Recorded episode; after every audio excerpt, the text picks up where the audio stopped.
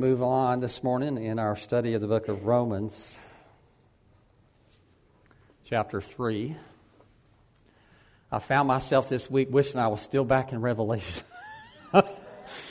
Because Revelation was a lot easier in a lot of ways. Uh, just, if, you, if you could see the, these things in, in the original languages, the, the Greek that John used was very plain and simple and clean and easily understood without a lot of digging and etc. And I could almost read most of it right off the page. But let me tell you, when you get into the writings of Paul, it is a totally different ball of wax. It is very deep. It is very lofty. It is very thought provoking. And at the same time, it is a struggle to get through a lot of it and, and to get the kind of handle on some of the things that Paul says that I really need to have to be able to come before you very well prepared for these sermons. And so I just would relish in, in your prayers for me every week as I prep to do this because it's, it's one of the most important books as far as I'm concerned, as far as the Reformed faith is concerned, in all of the Bible. Certainly not equal to the Gospels by any sense of the word, but maybe after the Gospels, maybe the second most important book that you have in the New Testament. It is. Uh, is a treatise. It is probably the greatest uh, theological treatise that has ever been written, and uh, and it's written for a purpose, and the purpose is to clarify all kinds of issues and all kinds of points that have become muddied already in the church back in the first century. To get the church that is beginning to stray away in different, many different directions with different thoughts and etc., back on track. So I don't know how much reading and studying you've done in the book of Revelation, but I just want to encourage you to do it. And when you finish it, do it again and do it again and do it again. And maybe after you've done it about 50 times, you might really get a good handle on a lot of it. Uh, with that said, however, we're going to press on this morning. And just remember that everything that Paul writes here builds on what he has said before and that he uh, as he's teaching these things, and some of them are very difficult things, he anticipates questions. He knows the things, the questions that are going to come to people's minds. Why? Because they're questions that have come to his own mind.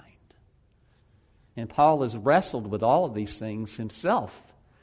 And he's bringing to us uh, the conclusions that he has drawn, the answers to those questions. And let me just tell you this uh, from the very beginning that sometimes he has answers to questions, most definitely uh, and, and directly, other times, maybe not so directly. And there's some questions he doesn't have any answers for because there are no answers for those questions. At least for us, where we are in this time, in this place. Maybe in the new heavens we will know more. But for now, we have to be satisfied with what God has revealed to us. So we are in chapter number three.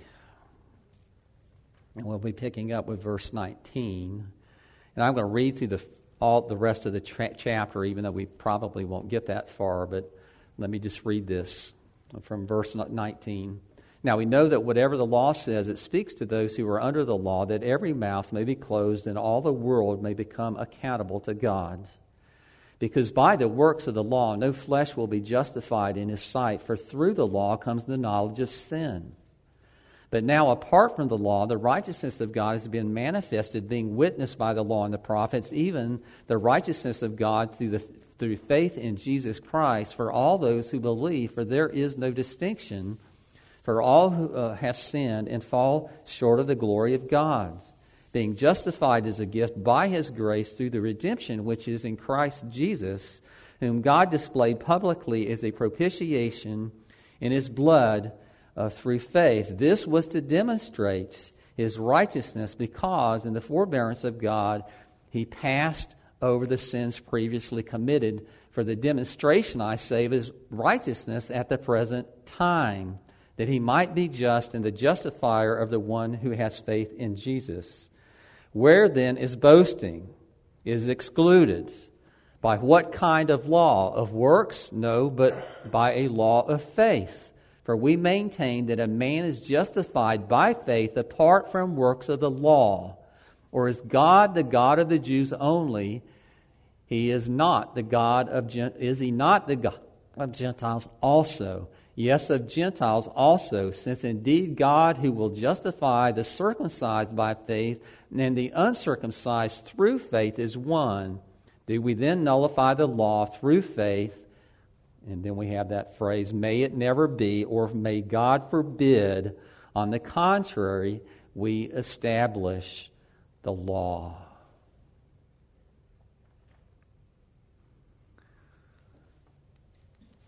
Well, we talked a lot in the last few weeks about the distinction between natural revelation and special revelation. Natural revelation being nature around us, that it just speaks to, to the existence of God, that for all this to be, there has to be a creator who did it all.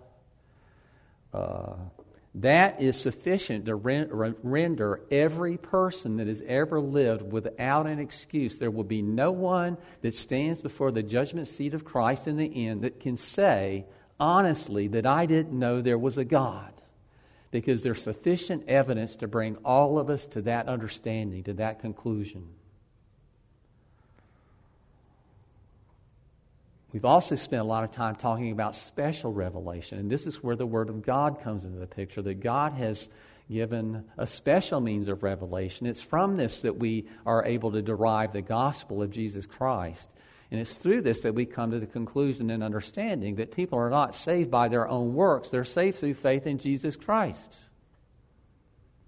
Because Jesus has lived and died that they would have life in him. That is the big distinction between all people. The big dividing point is not whether you are a Jew or a Gentile or a Puerto Rican or whatever. The dividing line is this is do you know Jesus is Lord and Savior or do you not? That is the real distinction to be made between all people and the only one that matters, the only one that really counts in the end. Because we're sinners, we've, we've created all kinds of distinctions that we, we make between us and other people, and et cetera, and et cetera, and et cetera. But the Bible wipes all that away. The distinction to be made is do you believe in Jesus Christ and know Him as Lord and Savior, or do you not? If you do, then you, you know the blessing already to some degree. And you will know that blessing in, in, in ways that are just so great and phenomenal that you can't even begin to imagine those now. I hope that's one of the things you got from the book of Revelation. That our concept of where, how things are going to be is nothing compared to the reality of how things will be. We can't even go there. It's just so far above us and beyond us. that we will either live with Jesus for eternity in the new heaven, or we will suffer punishment for our rebellion for all of eternity. That is the distinction to be made amongst people.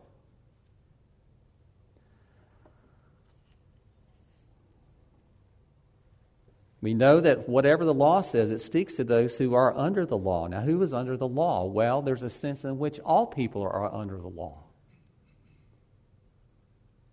Because I would argue that there is a sense of natural law, not just natural revelation. There's a sense of natural law, and that is this: is that natural revelation should bring you to the conclusion there's a God, which means this: that you're supposed to recognize and give worship to that God.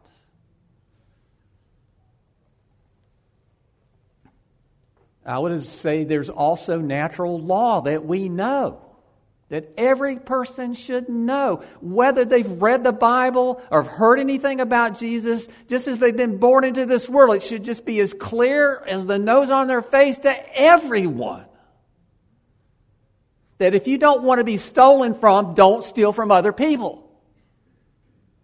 That if you don't want to be murdered, then don't take the life of someone else. If you don't want to be lied to, don't lie to other people. It's just common sense. You don't need the Bible even to conclude that stuff. Just being a person ought to be enough.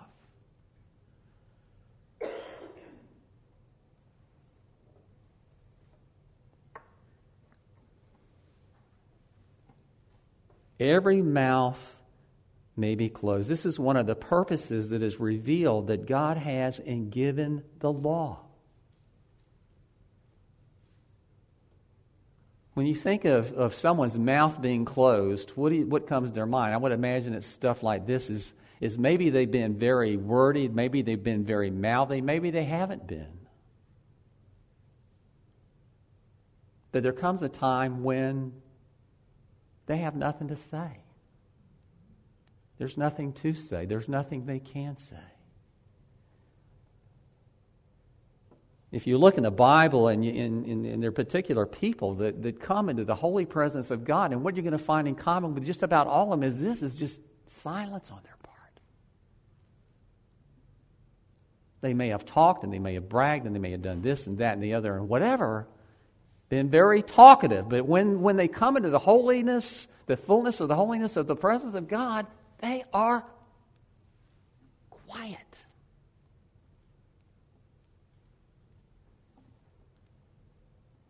They may have thought highly of themselves and expressed it verbally before that. They may have bragged about all their good works and their good this and this and that and the other. But when God appears to them in power and might, their mouth is a closed trap. Job Remember the story of Job? When God finally confronts him, this is what Job says I lay my hand on my mouth.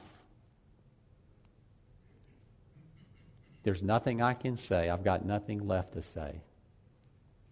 I shouldn't have said anything to start with. Isaiah says, Woe is me, for I am a man of unclean lips. Unclean lips. I've said things that I should not have said. I've talked about things that I didn't know enough about to even say anything about, but I've done it. And now I see the folly of the things that have passed over my lips. Habakkuk says, I heard and I feared, my lips quivered and I trembled. Think about Paul, the writer of this epistle. On, on the way to Damascus, on that road to Damascus, with the willful intent and the paperwork from the, uh, the Pharisees uh, to go to Damascus and persecute Christians as he had so actively done in Jerusalem.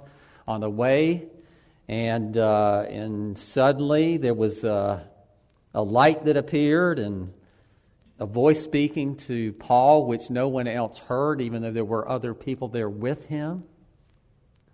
I always wondered what in the world was going through Paul's mind as he heard Jesus talking to him. The Jesus that he, oh, by the way, had persecuted people for believing and, and speaking about his resurrection.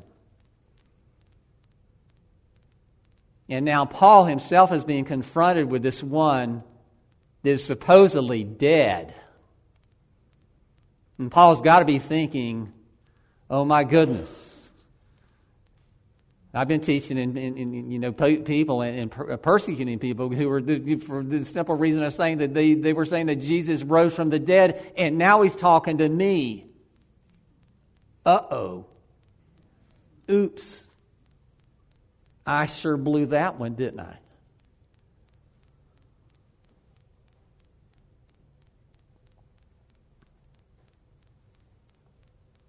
Man has been very boisterous and, and braggartly toward God in a general sense ever since the Garden of Eden. Think about all of the charges that people have brought against God. How many people say, I don't know if there is a God, but if there is, then there's some things I want to talk to him about. There's some questions I want to ask him when I see him. Their mouth will be shut. Every mouth will be silenced.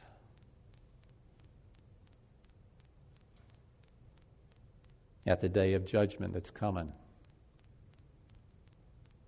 No one will have a defense. No one will have anything to say worth saying.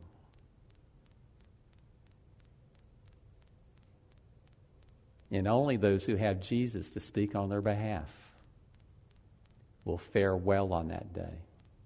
And they will fare very well on that day. Blessings beyond imagination.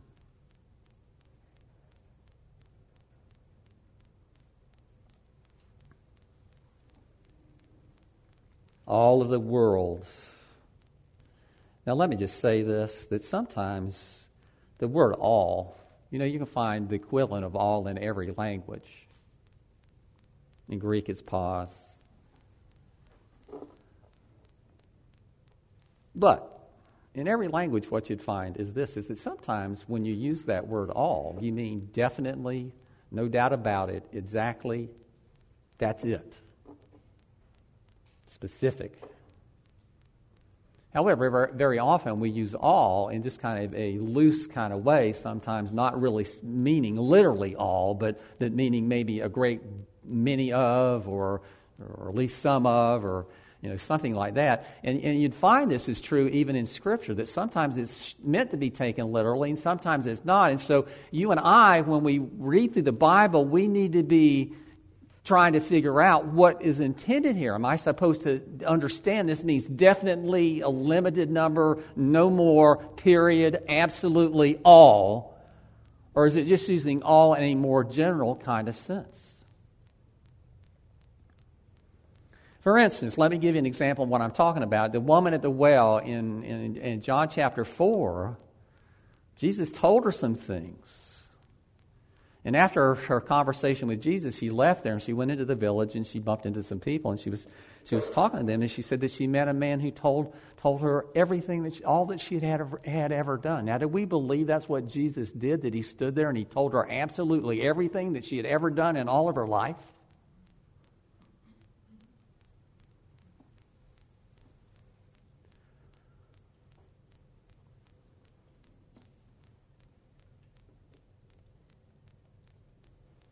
I mean, there are times when it's meant to be taken not literally, and other times it is, but context determines whether it means literal. And only when there's question or there's reason from the context to, to come to the conclusion it's not meant to be taken literally do we do that. And you find no ground at all here to do that. In other words, Paul is not talking about all in that loose sense. He's talking about all in the very tight, closed sense. Means all people, everybody, no one exempted in all of history. Period. Everybody.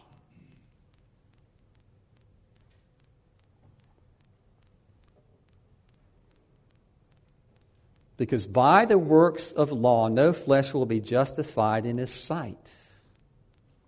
For through the law comes the knowledge of sin. See, the problem with legalists is this, is they believe that by keeping their rules, their laws, and you've heard me say this a million times that Christianity is different from every religion in at least two aspects. And one of those is this is every other religion is about you keeping particular rules or you keeping particular laws, you keeping particular regulations. And your standing has everything to do with how well you're doing with that. Christianity says this it says, There is, by the way, a, a set of rules and laws, those Ten Commandments, the law of God, and oh, by the way, you don't keep them all, and nobody does.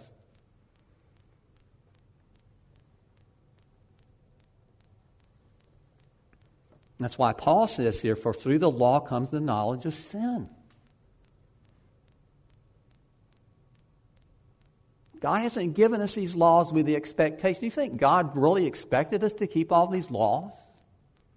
Do you think He's that simple minded that He didn't know how we were going to respond to those Ten Commandments and etc.? Do you think that He created man with a full expectation that he would follow His law to the letter? If that's the God that you worship, you need to read your Bible a little bit more because God is way, way bigger than that. He knew that we would fall into sin. It wasn't something that just happened along the way by accident or some freak thing that went on. Before he created Adam and Eve, he knew what the result was going to be of it. He knew that they would fall in sin. He knew they would fall in the, the Garden of Eden. And that we would all be in this mess of sin.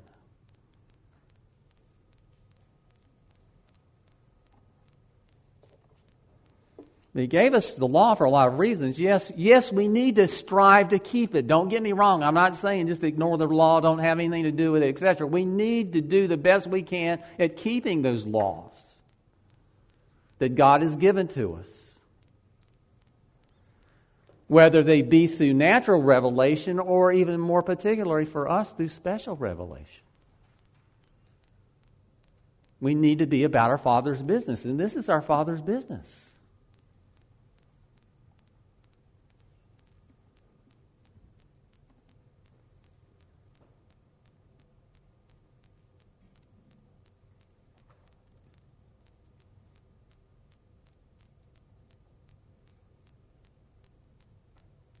See, this is the problem with legalism. That is, no one does it. Even the very best fall short. In reality, is when you look at the law of God in its entirety, it's not that we fall just a little bit short, it's that we fall so far short it's not even worth talking about. And it's true for all of us. Now, sin likes to whisper in our ears things. The sin in you can mislead you, and it mis- mine misleads me all the time. We are prideful people, and it's very easy for us to start believing that we're better than other folks. It's very easy for us to be prideful as we are and look down our nose at other people thinking, I would never do that, I could never do that, so on and so on. Let me just tell you something. You start thinking that way too much, God's got you out there on the slippery slope, and He may let you slide to points you never thought you would go to. There is one thing that keeps you from sinning worse than you do right now, and that is the restraining power of God in you. If He ever lets you go, you could do anything.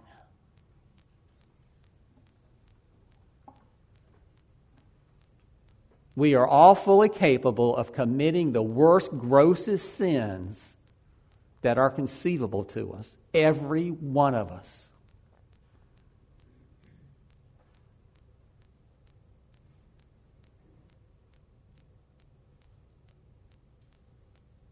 But through that law comes the knowledge of sin. How would we know that we were sinners if there wasn't law? You understand that's one of the primary purposes of God giving us the law. But there's, there's something that eludes most people, and that is this, and that is that even though God has given us law, we don't keep it. And that's true for all of us. And that brings us into verse 21. But now, apart from the law, the righteousness of God has been manifest, being witnessed by the law and the prophets, even the righteousness of God through faith in Jesus Christ for all who believe, for there is no distinction. Righteousness, my friends, is perfect righteousness, absolute righteousness is the key to heaven. Without it, the door cannot be opened. Period. It's closed shut. It's slammed shut. It will not open for anyone that does not have the key of righteousness to open it.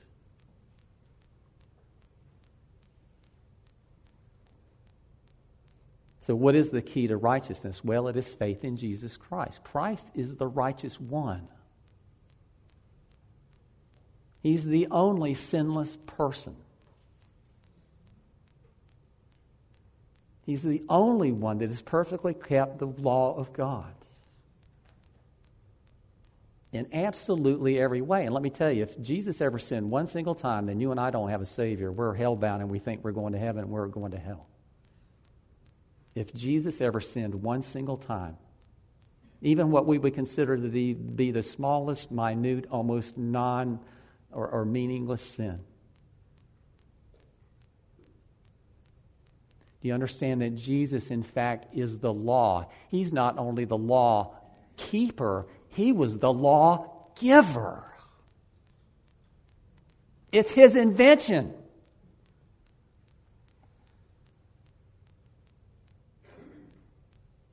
He not only kept it, he wrote it.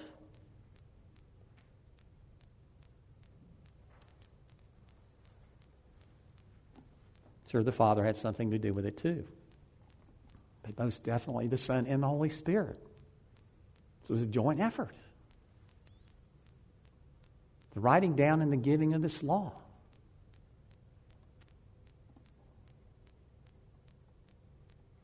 No flesh will be justified. Now, do you understand what justification means? It's a theological term, and it just simply means to be declared just or to be declared righteous. You have to be declared righteous in order to enter the kingdom of heaven. Without it, you can't enter. No one can enter. You don't have it within you to gain that righteousness yourself. No one does. I don't want to blow it all, but verse 23 is one of the most important verses in this whole book. For all have sinned and fallen short of the glory of God. And that all really, in this case, means all. Everybody. Every single person.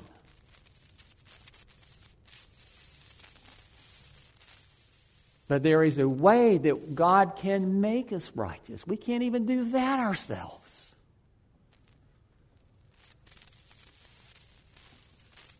That is by placing our faith not in me, not in my own ability, knowing that I have fallen so far short that it's not even worth talking about. If I'm going to have that righteousness, there's got to be someone else that gains it for me. I cannot do it. I don't have the wherewithal. It's an impossibility. My legalism is dead. It will not save me. I have to have a Savior. I must have a Savior, and that Savior has to be someone who has kept the law on my behalf. And I am justified. In other words, I'm declared righteous not because of what I have done, I'm declared righteous because of what He has done. My salvation is based 100% absolutely on the righteousness of Jesus Christ, not on any sense of my own righteousness. Because I don't have any. Because even my best works are always tainted with sin. My motives are never pure. My intentions are never 100% right. Even when I do things that I'm supposed to do, very often I'm doing those things, at least to some degree, for the wrong reasons. And with God, the reasons are just as important as the actions.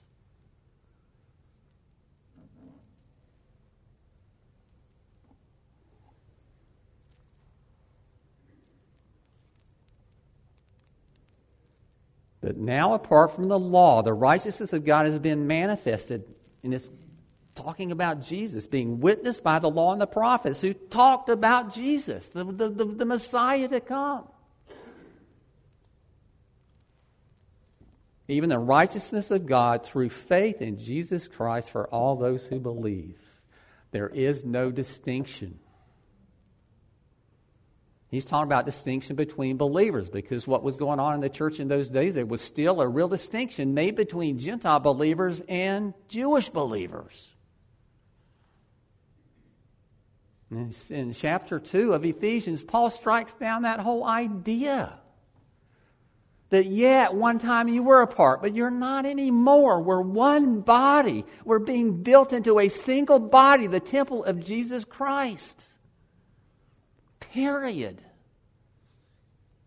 Doesn't matter what your nationality is or what your heritage is.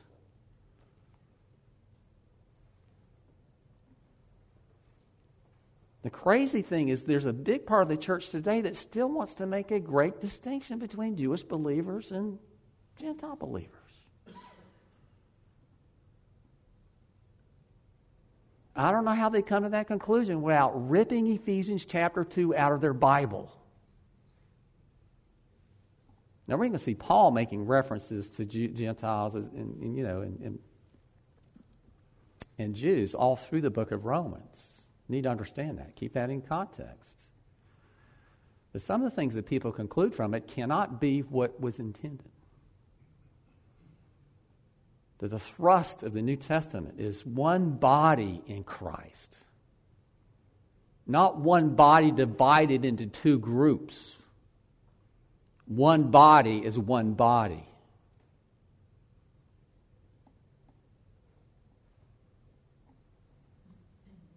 No distinction.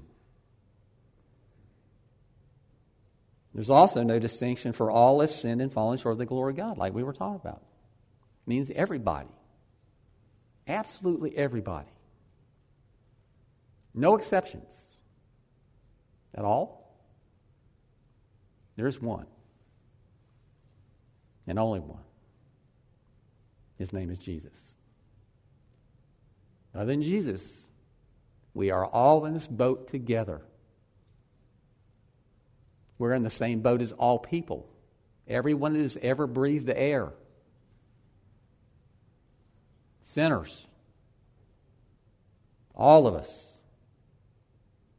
Very often people think that I'm a sinner because I sin. That's not what we're talking about. We're talking about here is you sin because you're a sinner. You have the heart of a sinner. That's why you sin.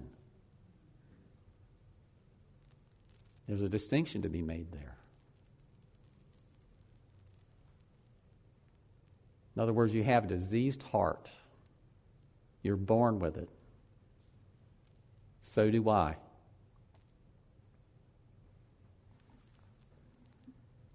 Can you imagine trying to do heart surgery on yourself? Hold the light a little closer so I can see better what I'm doing. How often do people try to do this spiritual heart surgery on themselves? You can't. It's God's work.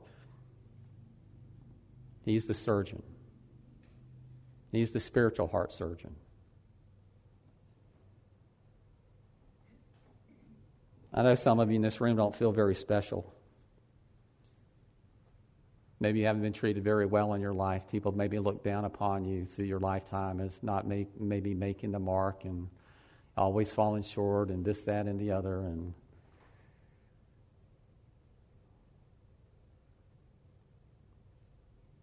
but that's not the gospel. The gospel is we've all fallen short. Every one of us. Not just a little bit. You think you know yourself? You think you know your sin? Ha.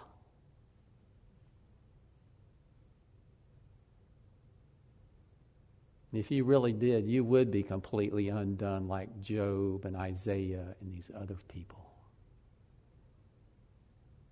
You are far worse than you can even conceive of being.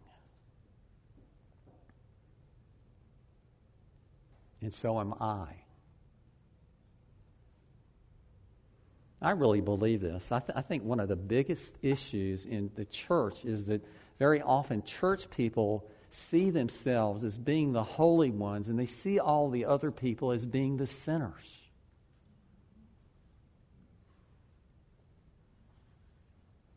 And at the same time, all those other people can look at them and see how bad they are. Let me tell you, I was an unbeliever until I was in my 30s. And one of the reasons I was was because of hypocrisy I saw in the church. I didn't see these loving, caring people that were reaching out to the world around them that was in distress. What I saw more than anything else was people wagging their finger at other people saying, This is what you need to do. But at the same time, not showing them how to do it. That's what hypocrisy is when it comes to this stuff.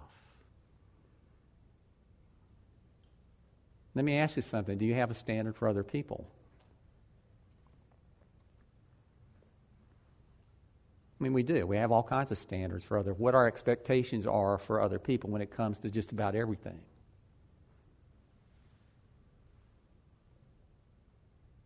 What standard do you hold yourself to? The same one? No. You hold yourself to a lesser one. Because you can ex- uh, excuse away whatever bad behavior you might see in yourself.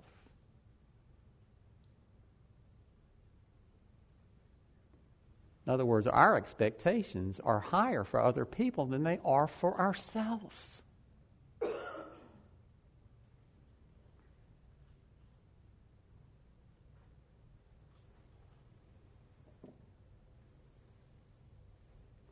Verse 24.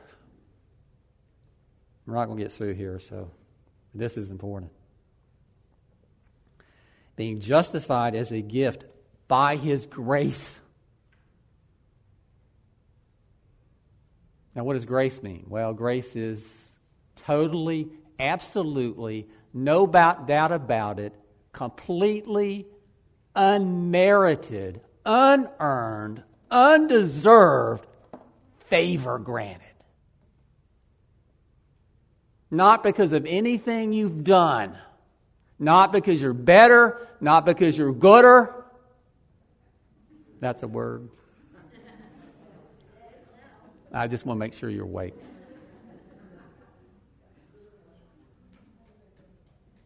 You understand, this, my friends, is the hallmark of Christianity. This is the thing that sets real Christianity apart from every other religion. It is you're saved by grace. Not because you've earned it, not because you deserve it, but because God is gracious and He loves you for whatever reason He does. And He has paid a horrendous price to have you as His own.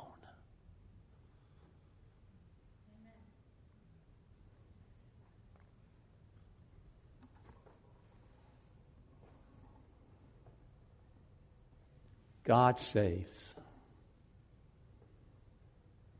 We don't.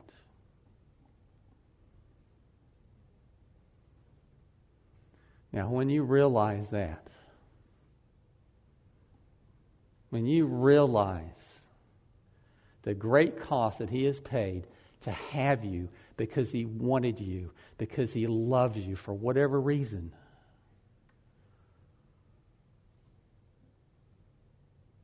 how can we ever be hard hearted against anybody?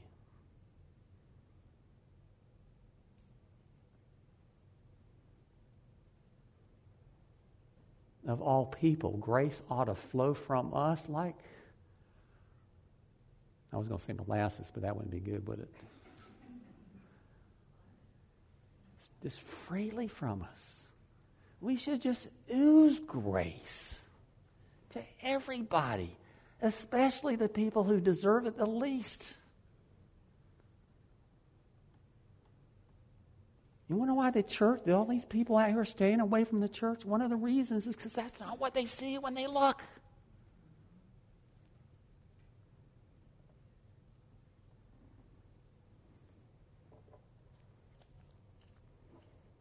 Hallelujah for grace. No grace, no salvation for anybody. Not one single soul. None.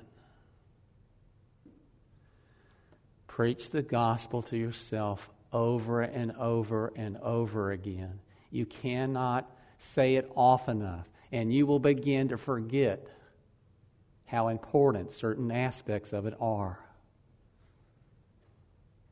If we get up every morning and the first thing that comes into our mind is this is I'm saved by grace and grace only. Let me tell you something. Our day is going to be very different than it's going to be if it never passes through our mind the whole day.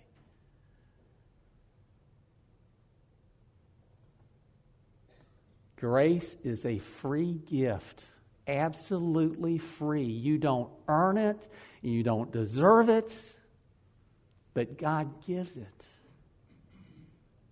freely.